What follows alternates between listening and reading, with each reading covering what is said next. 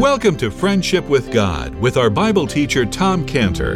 Today's message and previous messages can be listened to or downloaded for free at friendshipwithgod.org. Friendshipwithgod.org. You can also obtain free resources from Tom Cantor and view our online bookstore at friendshipwithgod.org or call us at 800 247 3051. 800 247 3051.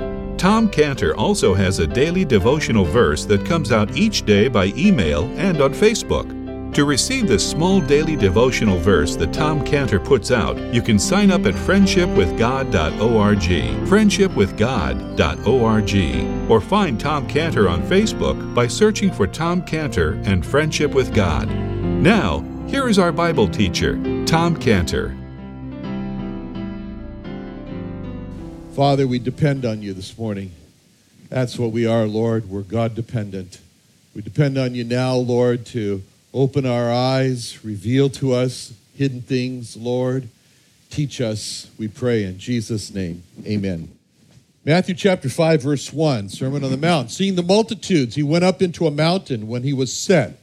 His disciples came unto him. He opened his mouth, taught them, saying, Blessed are the poor in spirit for theirs is the kingdom of heaven. Blessed are they that mourn, for they shall be comforted.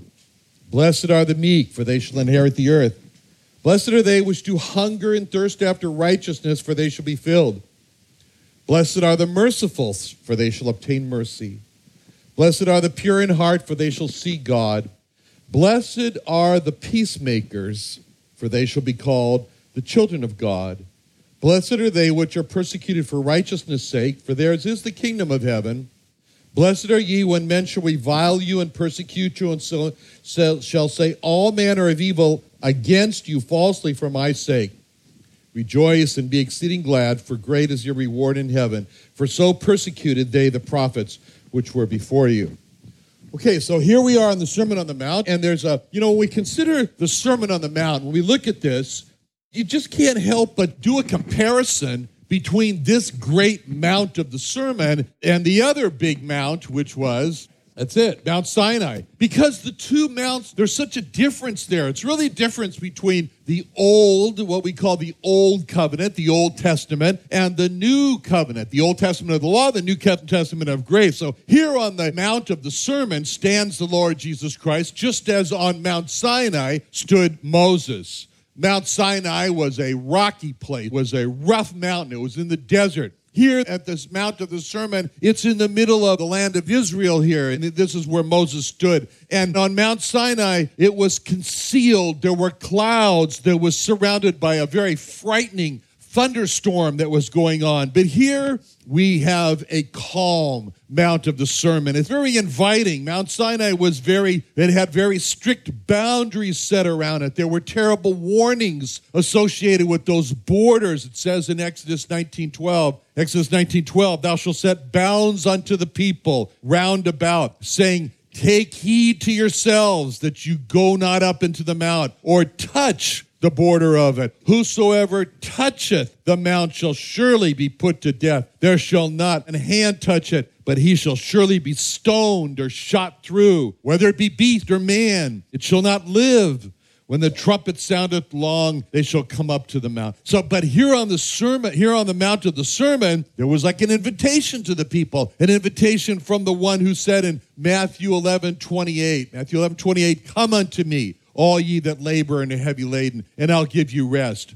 Here's a mount of this sermon where there's the invitation that's coming from Isaiah 45 22. Isaiah 45 22, which says, Look unto me, and be ye saved, all the ends of the earth, for I am God, there's none else. This is a mount of Isaiah 55 1, Isaiah 55 1, where the invitation is, Ho, everyone that thirsteth, come to the waters. He that hath no money, come ye, buy, eat. Yea, come, buy wine and milk without money and without price. This is a mount here where the Sermon on the Mount is, where there's the invitation of Isaiah 118. 118. Come now and let us reason together, saith the Lord. Though your sins be as scarlet, they'll be as white as snow. Though they be red like crimson, they'll be like wool. On Mount Sinai, the people were running away Uh, were running away from it. It says in Exodus 20, verse 18. 20, verse 18. All the people saw the thunderings and the lightnings and the noise of the trumpet and the mountain smoking. And when the people saw it, they removed and stood afar off. But here on the Sermon on the Mount, here on this Mount of the Sermon, the people are coming, coming to the Lord Jesus. And now, at Mount Sinai, the people said, We don't want to talk to God. We don't want to speak to God. It says in Exodus 20, verse 19, Exodus 20, verse 19, they said unto Moses, Speak thou with us, and we will hear. But let not God speak with us, lest we die. And Moses said unto the people, Fear not, God is come to prove you that his fear may be before your faces, that you sin not. And the people stood afar off. And Moses drew near unto the thick darkness where God was. But here on the Sermon on Mount, it's not like that at all. People want to hear, they want to get close, they want to listen, they feel at ease. Later on, they're speaking directly to the Lord Jesus, they're asking him questions. But on Mount Sinai, God's message was very simply a law, a law of 10 commandments that were written on tables of stone, hard stone, says in Exodus 24 12. Exodus 24 12. The Lord said unto Moses, Come up unto me to the mountain, be there, and I'll give thee tables of stone and a law and commandments which I have written that thou mayest teach them. And then in Exodus 31 18, Exodus 31 18, it says, He gave unto Moses, when he had made an end of commanding with them, with him upon Mount Sinai, two tables of testimony, tables of stone, written with the finger of God. But here on this Mount of the Sermon, God's message is not given to them on stone, it's directed to their heart. Has words like, Blessed are the pure in heart.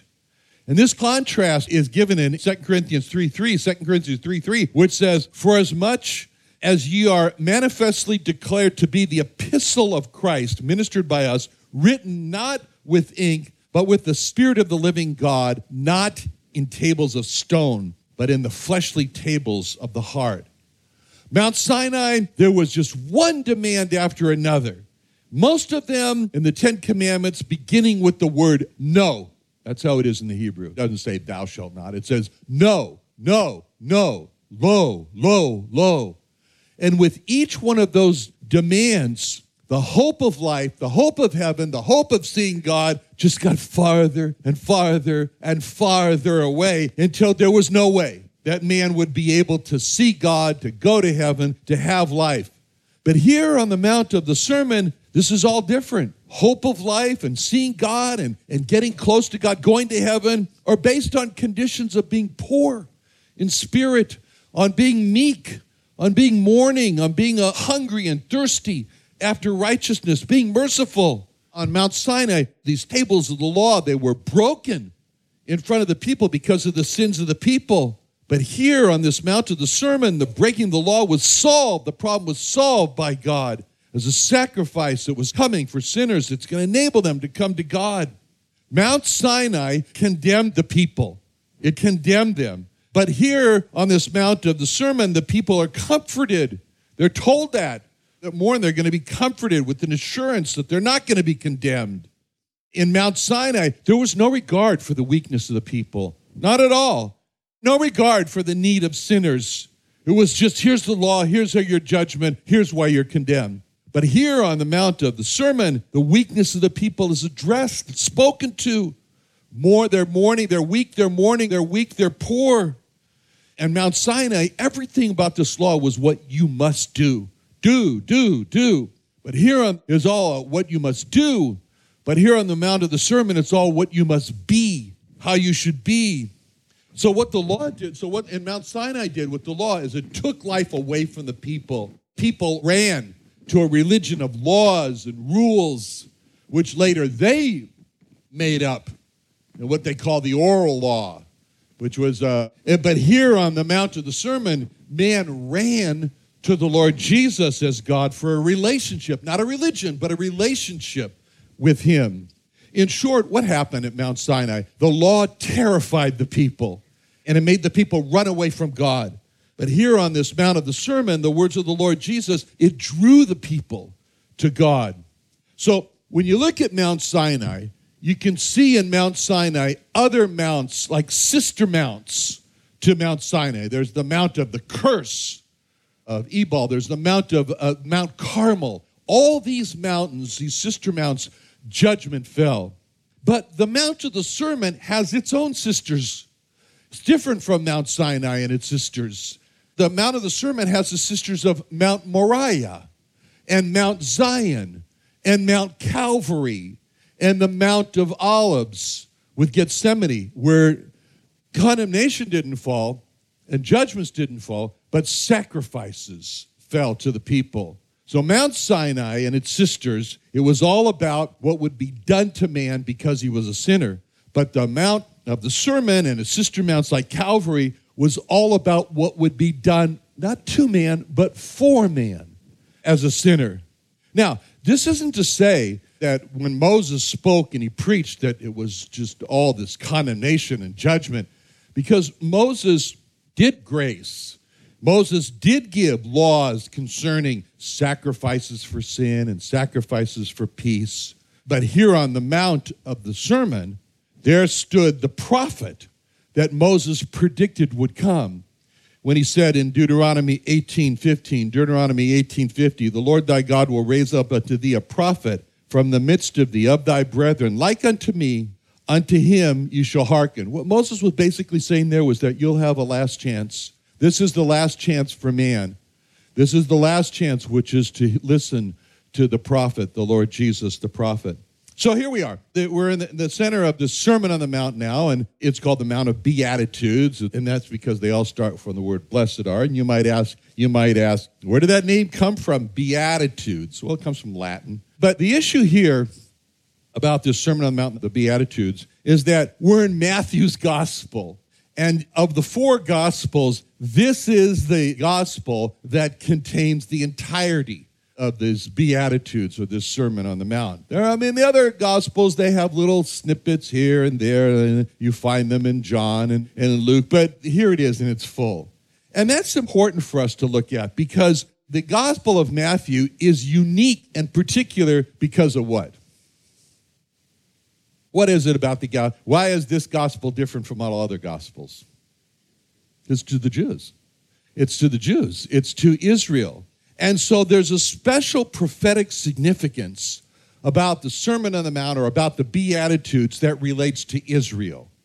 And we've seen that from verse 4, that from verse 3, the poor in spirit, they're blessed because they're going to get the kingdom of heaven. As the Lord Jesus said in Luke 12, 32, Luke 12, 32, fear not, little flock, for it's your Father's good pleasure to give you the kingdom. We saw from verse 4 that they're blessed when they mourn because they are going to be comforted, just like God said to Israel in Isaiah 51 12. Isaiah 51 12, I, even I, am he that comfort thee. We saw that from verse 5 that the meek are blessed because they're going to inherit the earth. We saw from verse 6 that the hungry and thirsty after righteousness, they're blessed because they're going to be filled. They're going to receive the righteousness of God. We saw from verse 7 that the merciful are blessed because they're going to receive mercy. And in verse 8, we saw that those who had a heart that was purified by God, that they're going to see God. But now we come to verse 9 with a particular eye toward Israel, where it says, Blessed are the peacemakers, for they shall be called the children of God. Peacemakers. I mean, that's interesting because it doesn't say in verse 9, Blessed are the peaceful, because they're going to be called the children of God. But it says, Blessed are the peacemakers. What's the difference? What is the difference between a person who is peaceful and a person who's a peacemaker? What would you say? Okay, that's a good one. Passive versus, versus active. Clinton?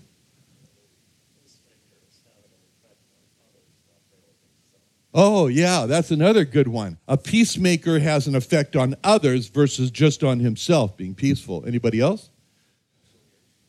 Reconciliation. A peacemaker is a person who makes reconciliation for others. Okay, very good. Right. Anybody else? So, a peaceful person avoids stress, right? If there's stress and there's conflict, he'd rather have go go have lunch, you know. He's a peaceful person. He's not into conflict. But a peacemaker makes peace between warring parties. which means that the peacemaker is driven to the conflict. He doesn't shrink away from war between parties. He enters into this here so he can bring peace between the, the parties that are warring. He's a peacemaker. Peacemakers get hurt. But the threat of being hurt, it doesn't make the peacemaker stay away. The peacemaker, he runs into the fray. He's going to make peace. He lives to make peace. He looks for ways to make peace. He's a peacemaker.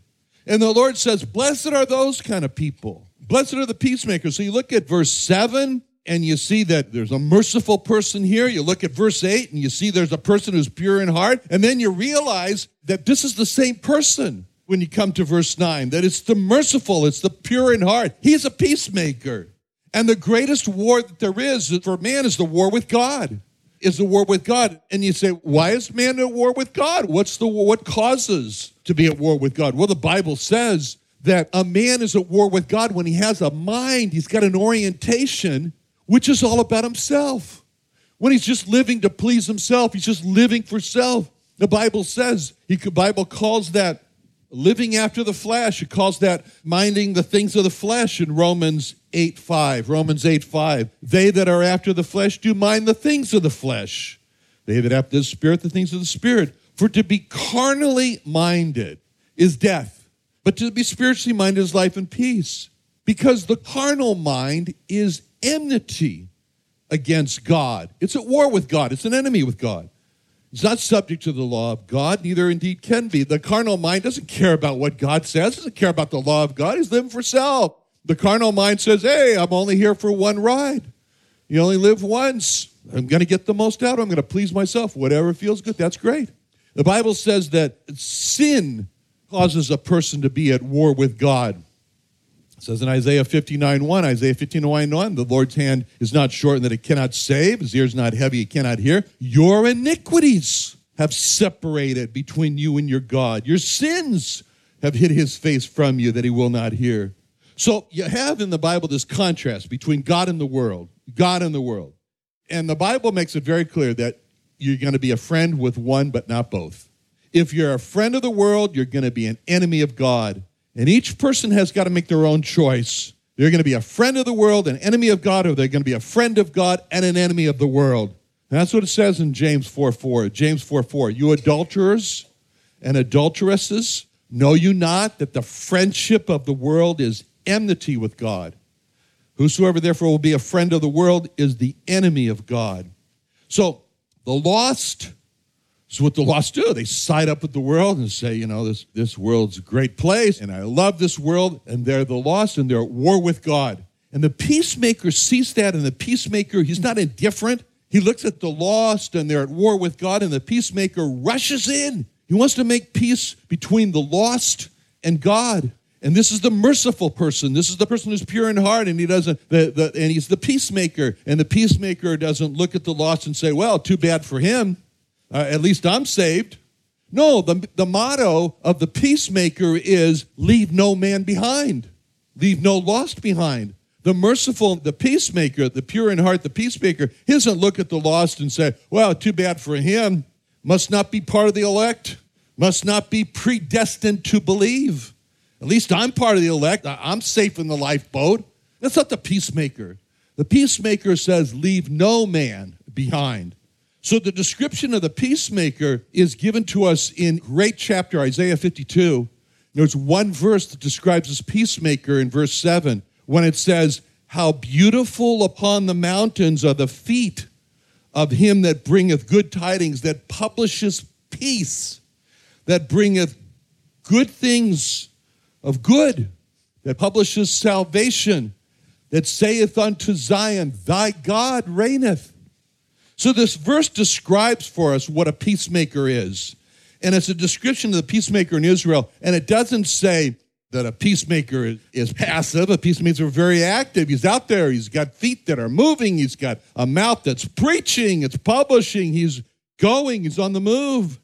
And it doesn't just apply only to Israel. It is for Israel here. It doesn't apply to only Israel. It's just another one of God's look at Israel for an example. It's another one of God's to the Jew first and also to the Greek. And that's the phrase that's used in regard to salvation. That's the phrase that's used in regard to the gospel in Romans 1:16. In Romans 1:16, which says, "Where I'm not ashamed of the gospel of Christ, It's the power of God unto salvation.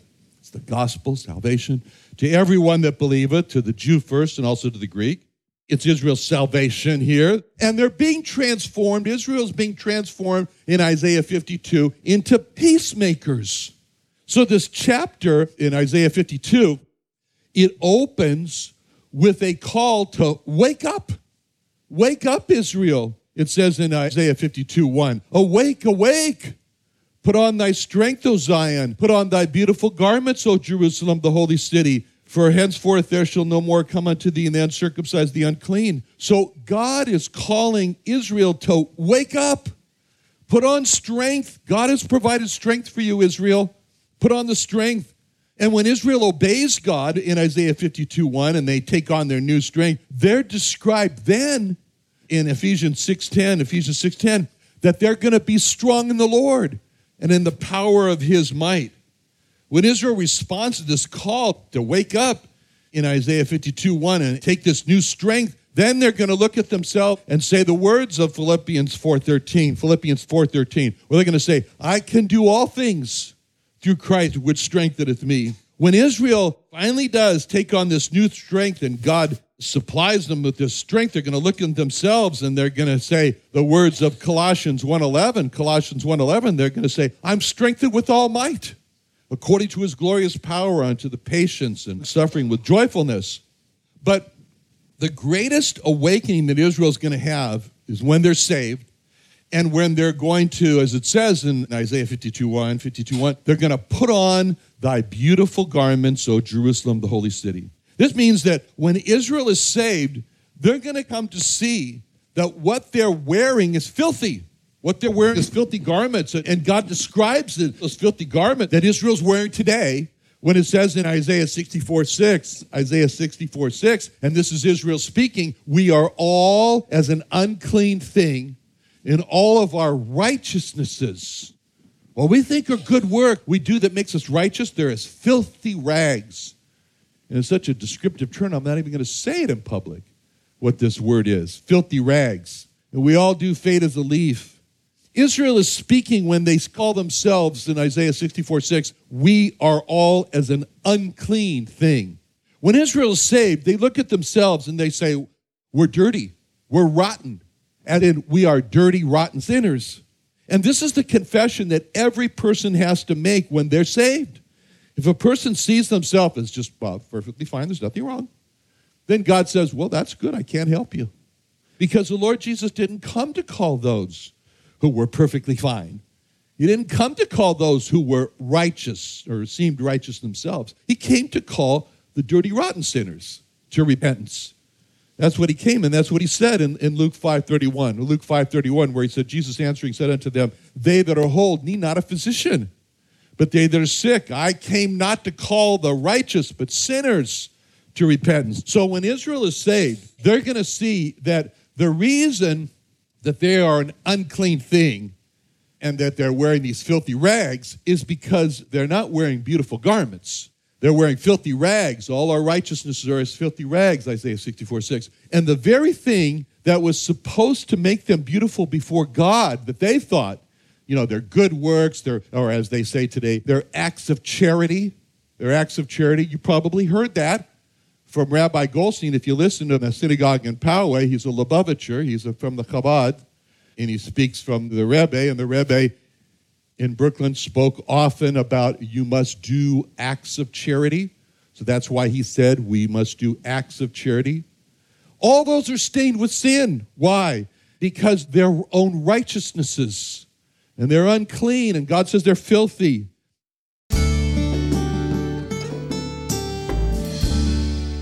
Another wonderful day studying the Bible with our Bible teacher Tom Cantor here on Friendship with God. Don't forget that today's message and previous messages can be listened to and downloaded for free at friendshipwithgod.org. Friendshipwithgod.org. You can also go online to find free resources from Tom Cantor and our online bookstore at friendshipwithgod.org. You can also find Tom Cantor on Facebook, and you can also go to friendshipwithgod.org and sign up for his daily devotional.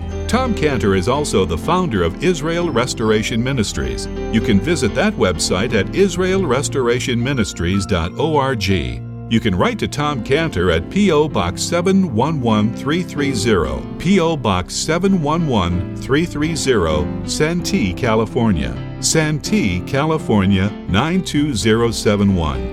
Or email Tom Cantor at tomcantor at friendshipwithgod.org. Tom Cantor at friendshipwithgod.org. Or for more information about Tom Cantor and Friendship with God and Israel Restoration Ministries, call us at 800 247 3051.